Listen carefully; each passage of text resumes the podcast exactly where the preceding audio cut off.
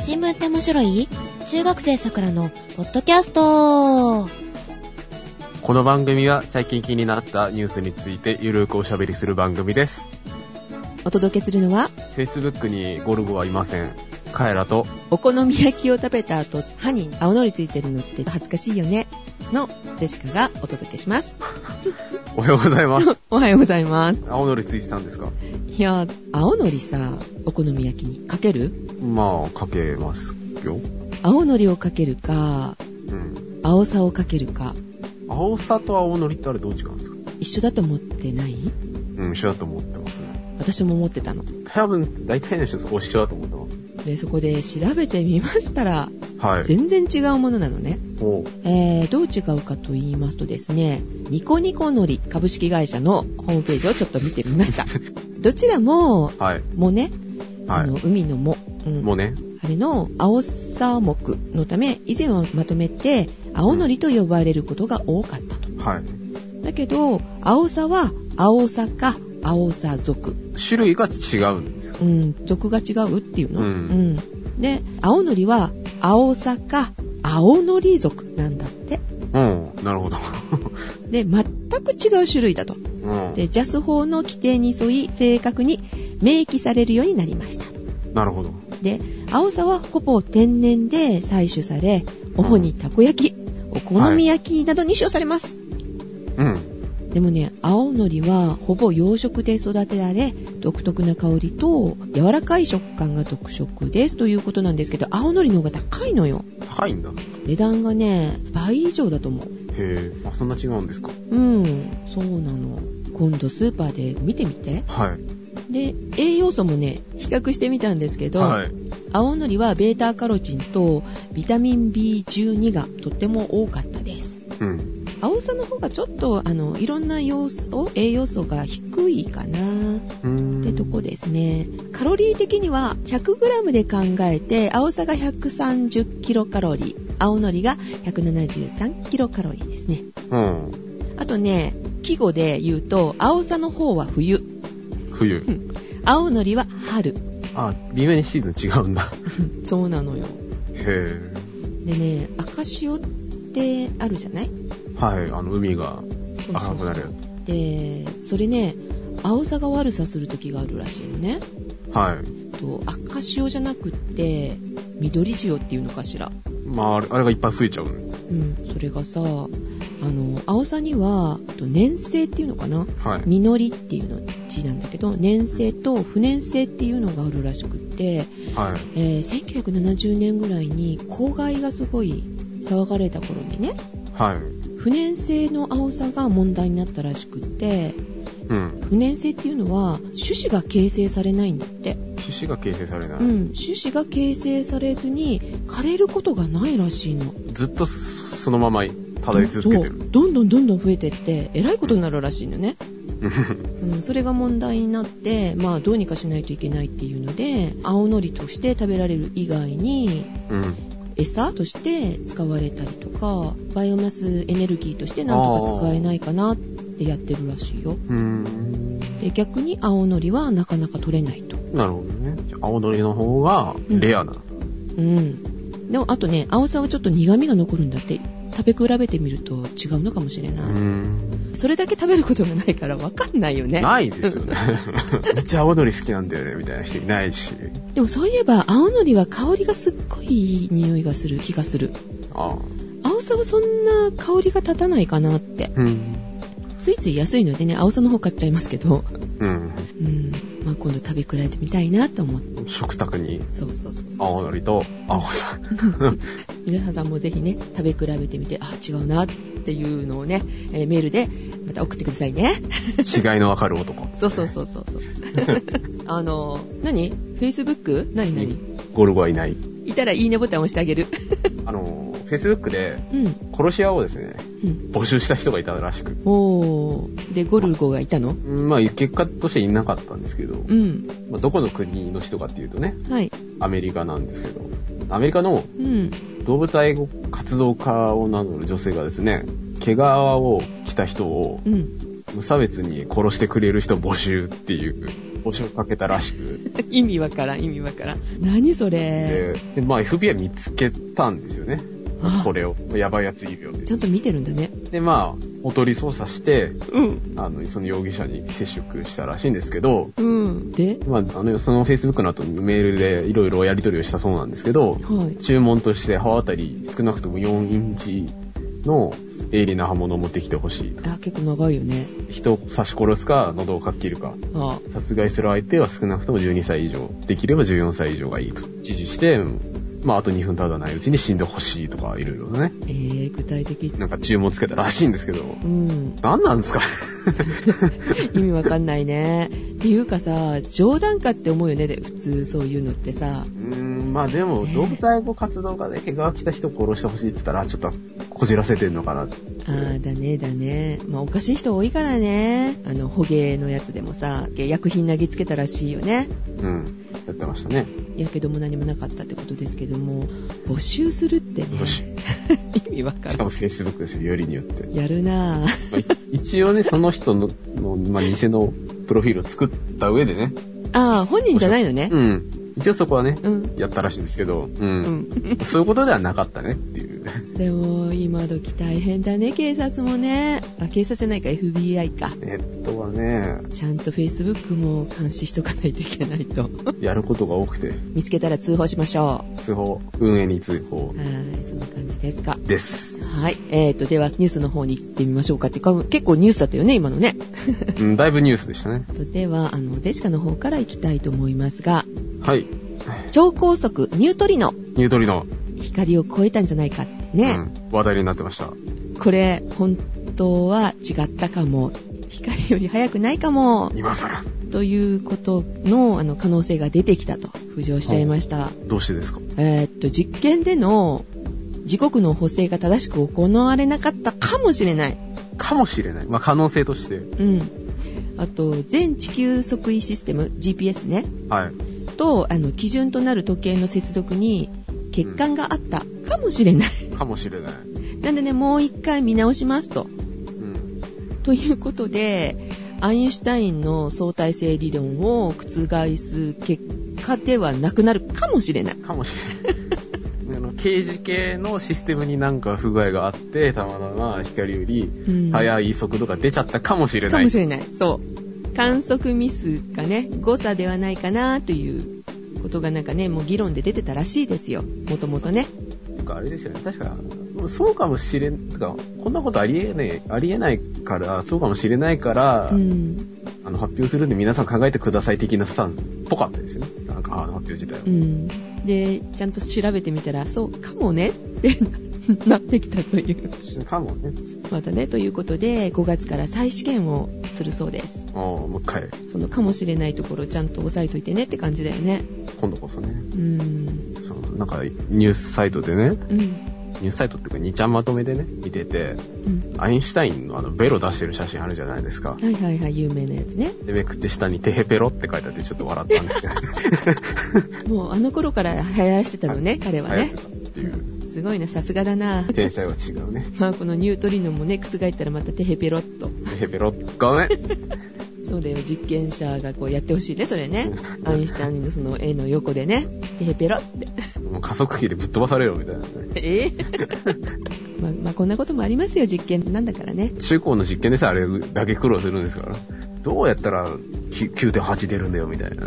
重力加速度なんで12とかなんのみたいなね、経験をしたことありますけど。あ、そうですか。物理の実験は大変なんです。あーまあね実験ってねなんか先生はこうなるよって結果言うんだけどなんか違うよねみたいなねことってね多々ありま結すが果的にデータを改ざんするというのが、まあ、お決まりですよね。うんあ時あるあるあら あるある。 なんかの研究のねテストでうん。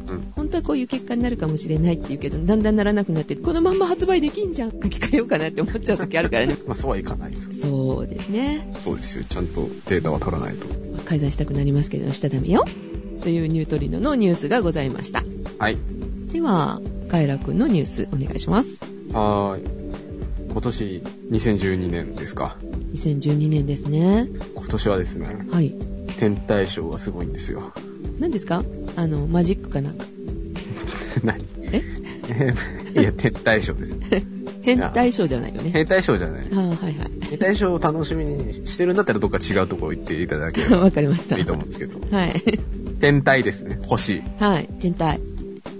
あ科学じゃないですか、また。ですよ。うん今日は珍しくね、科学ですよ。なんか、ね、前回からすごい気が合うね。爆発ネタから今度は科学ネタと。やっぱりね、二人で何回かやってると妊娠の卒が。。ねあと1年やったらすごいかもしれないよ すごいです。もう、ニュースそのうちニュース被り始めます よ。そう。もう桜戻れないかもしれないよ。消える余地が。そうそうそあ、じゃあ、いいや。つって。 う。うん。ダメです、そういうの。あそうですか。まあいいんですけどね。はいまあ、天体ショー天体ショー。はい。はい何の天体ショーですかまあ、キーワードがですね、うん。金、ゴールド。トリプルゴールド。トリプルゴールド。え、並んじゃうとかそういう話また。え、な、金、いやいや、金は一つしかないし。まあ、金、金、金星ですね。金星にまつわる天体現象がうん。 3回起きますよ。あ、そういうこと。で、しかもそれぞれなかなかレアな現象であると。で、しかもう、ん。日本で観測が可能あ、三つともと。すべて。おー。一番最初がですね、はい5月21日。あー、もうちょっとじゃないですか。そうですよ。えーまあ、始まりはですね、華々しくですね、金環食。美味しいよね、金柑ね。ちょっと甘くて。 金。環ね、喉痛い時とかね。いいよね。、うん。じゃなくてはい金の輪っか、うんあの、日食のジャンルの一つで、いわゆるあの、皆既日食っていうのはう、ん。太陽と月の視直径、あの、見た目の大きさが一緒になって、あはいの完璧に重なるやつ。まあ、うんいや同じっていうか、月の方が大きくなるのか。で、太陽が完全に隠されるのが皆既日食で、はい。金環食っていうのははい逆で、太陽の直径の方が大きい場合に、はい。太陽の大部分が隠されて周りの縁だけこう明るく見えることであの金の輪っかみたいに見えるっていうのが金環日食おー。んえーじゃあ太陽の前に金星が来ちゃうのね。ごめんなさいちょっと誤解を招いてしまった金環食っていうのは金星関係ないですん金星、えー関係ないのえーどういうこと日食はうん。月ですあー、はいはい。ただあの金環食ってあの金の輪っかの食って書くんで、うん。まあ、一応金の一つだとおあ、そういうことか。うんさすがにあの太陽をそんな大部分隠せるぐらい金星が大きかったらやば いです、うん、で、まあ、この金環食なんですけど、うん。 1987年にうん。沖縄で観測されて以来だそうへでー。です、ね、今回の金環食ですね日本の大部分で観測が可能で、うん。鹿児島県の南部から福島県の南部まで、うん。まあ、その金環日食帯、うん。まあ、金環日食が見られる地域っていうのがあるんですけど、はい。へまあ、そこ外れた地域でも、まあ、あの部分日食が観測できると、ー。あのうん部分的に太陽が食われるうんうん。現象うがん。観測できるんですけど、もちろん昼間に起きるんだよね。はい、太陽がある時間なんですけど、うん。まあ、起きるのが5月21日月曜日のはい。朝7時過ぎぐらいから。あ、朝朝らしいですね。まあ通勤の途中かまあお家から。学校に行く前に見れるよね。まあ朝飯でも食いながらね。 早く起きなきゃね。いや、起きてなかったら学校間に合わない、ね。あ そう7時半とかって。 いや、逆に学校行ってる時間の方が良かったかもね。ああ、そうだね。みんな一斉に校庭に出てね、みんなで見ようみたいな。校庭に犬迷い込んだみたいになってね、ちょっとね。あ授業中断するっていう。うんで、あれですね。ってことで、まあ、久しぶりに、まあ、日食が日本のいろんなところで観測ができるということで話題になっております。えーっと、2年ぐらい前だっけはい。日食が話題になったじゃないありましたね。で、それは沖縄の方に行かないと見れないみたいなね。離れ小島の方でね。そう、ツアーがなんか30万だか40万だか。で、なんか雨降っちゃったんですよ。うん。うん学校の地学の先生がうん。行ったんですよ。あ、そう、行ったのうん行ったみたいで。だけど帰ってきたのいや、一応、うんまあ、うん暗くなったね、とか言ってたね言ってたんですけあどー、。見れたの、うん。そっか。うんで、まあ、万が一ですね、ううんっかりね、過ごして、うん。見逃したとなると、次回はですね、2030年の北海道に行ってくださあい。そう。2030年、はい。20年くらい。待たないといけないのね。はいそう。ということで、まあ、せっかくなんで早起きしてね、うん皆さん見ましょう。見てましょうね。近くなったらまたこの番組でも言いましょうね。うん。はい、まず一つの金でしたね、それ。一つの金は金星の関係ない金です。金環日食。はい。あと二つあるんですけど、あと二つは金星絡みです。はい。次がですね、6月6日。雨が降る日だね。 6月6日に雨ザーザー降ってくるよね。あーなんかそんな歌ありましたね。 はい。 今思い出すの必死だったわ。えー、いいですか ?6 月6日。はい、金星が。金銭の日面通貨。え何、えー日銀通貨ならわかる日け銀ど通さ貨じゃ。なくて、まあ、金銭の太陽面通通貨とも。あお金じゃなくてね。はい。はい。あの、金星が、あの、太陽の前を横切る現象と。で、まあ、空でね、ふよく金星見ると思うんですけどう、ん。あの、明るいやつ。はい。ちっちゃいじゃないですか。うん。で、太陽の前横切るんですよ。あ太陽より大きかったらやばいよねってさっき言ったから、ちっちゃいはずなんだよね、太陽よそうり。だは。から、見た目としては真っ黒ない点が、うん。じわーっと太陽の前を横切っていく現象が見られると。 うん、すごい地味です。カレーライスの中にゴマがちょんと入ったような感じになっちゃうんじゃない、そんな感じですね。見つけられないんじゃない埋もれていくよ。うん、まあ多少名誉もないと見れないんですけど、まあこれもですね、なんかレアな現象らしく、ああ、そうなの。日本ではですね、はい。次回、またこれ、うっかり見逃すと、次はですね、はい。あの、100年以上待ってください。それは ちょっと生きてないな。はい。ちょっと厳しいです。え、それはもう、えーまあ太陽がある時だから昼なんだよね。うん、昼ですよ。でもその小さいの見ようと思って一生懸命こう太陽見ちゃうと目やられちゃうからね。そうですよ。観測の仕方がね、うん。まあ、その天文台の方からでも注意が出てるんですけど、おー。まあ、太陽絡みの現象っていうのはこの2つなんで、まあ、うん先にその観測に対するね、注意事項をお話ししたいと思うんですけど、おー、いいですね。お願いします。まあ、直接見ちゃダメですよね。もちろんね。特に金星がね、通過するなんてね、あんな眩しいもんね、目で見て見えるわけないですから、そうですよ。あの、日食グラスですね。一色グラス。あるんですよ、なんかそういう専門のものが。ありますね。手に取ったことありますいや、紹介をしたと思うけど、結構高かったと思った。いや、アマゾンで見たらね、500円くらいで売ってましたよ。ああ、そう。500円ぐらいで売ってるんだったら買っ売っちゃてうな。ますよ。うん、あの、なんか、学校とかで使うよ感じの。なんか変更グラスみたいな感じのやつですよね。うん。で、まあ、それを返して、うん。必ず見ること。えー、それでじゃあずっと見てても大丈夫なのかな大丈夫なんじゃないですかね。で、まあ、ただ、うんその色付きの下敷きだとか、サングラスは、絶対にダメですよ。あれ、網膜焼いちゃうからね。そうですよ。うん失明までいかないかもしれないけど、でもね、危ないので、失明するかな、やっぱり。長いこと見ちゃね。で、まあ、09年はい。の、まあ、さっき言ってた会議日食ですね。はい。の時は、まあ、曇り空だったんですけど、うん。まあ、だからといってですね、裸眼で観察したりだとか、うんカメラのファインダー越しに見た人が、まあ、目が痛いとか、症状を訴えた人が結構いたそうで、まあ、必ずそういった専門の、まあ、観測機器というか、まあ、日食グラスをですうね、ん返して、あの、楽しく観測しましょうということそうが。だね。なんか昔はさ、はい。ガラスうん、を、すすぐですかそう、すすつけてなんか見てたような気がするけど。それきついですよね。 ねえそそれでも目やられるよねきっとねね怖いわ知らないって、そうですよ。まあ多分、ね時期近づいてくるとね、うんあの、日食グラスとか品薄になると思うんで、まあ今のうちに Amazon かなんかで探していただいて、そうだ早めに注文したらいいんじゃないですかね。うんで、まあ、太陽絡みの現象。で、最後は、 3つ目8月の14日。結構早めに来ちゃうね夏までにでも、あっちゃう。はい8月14日は、金星食。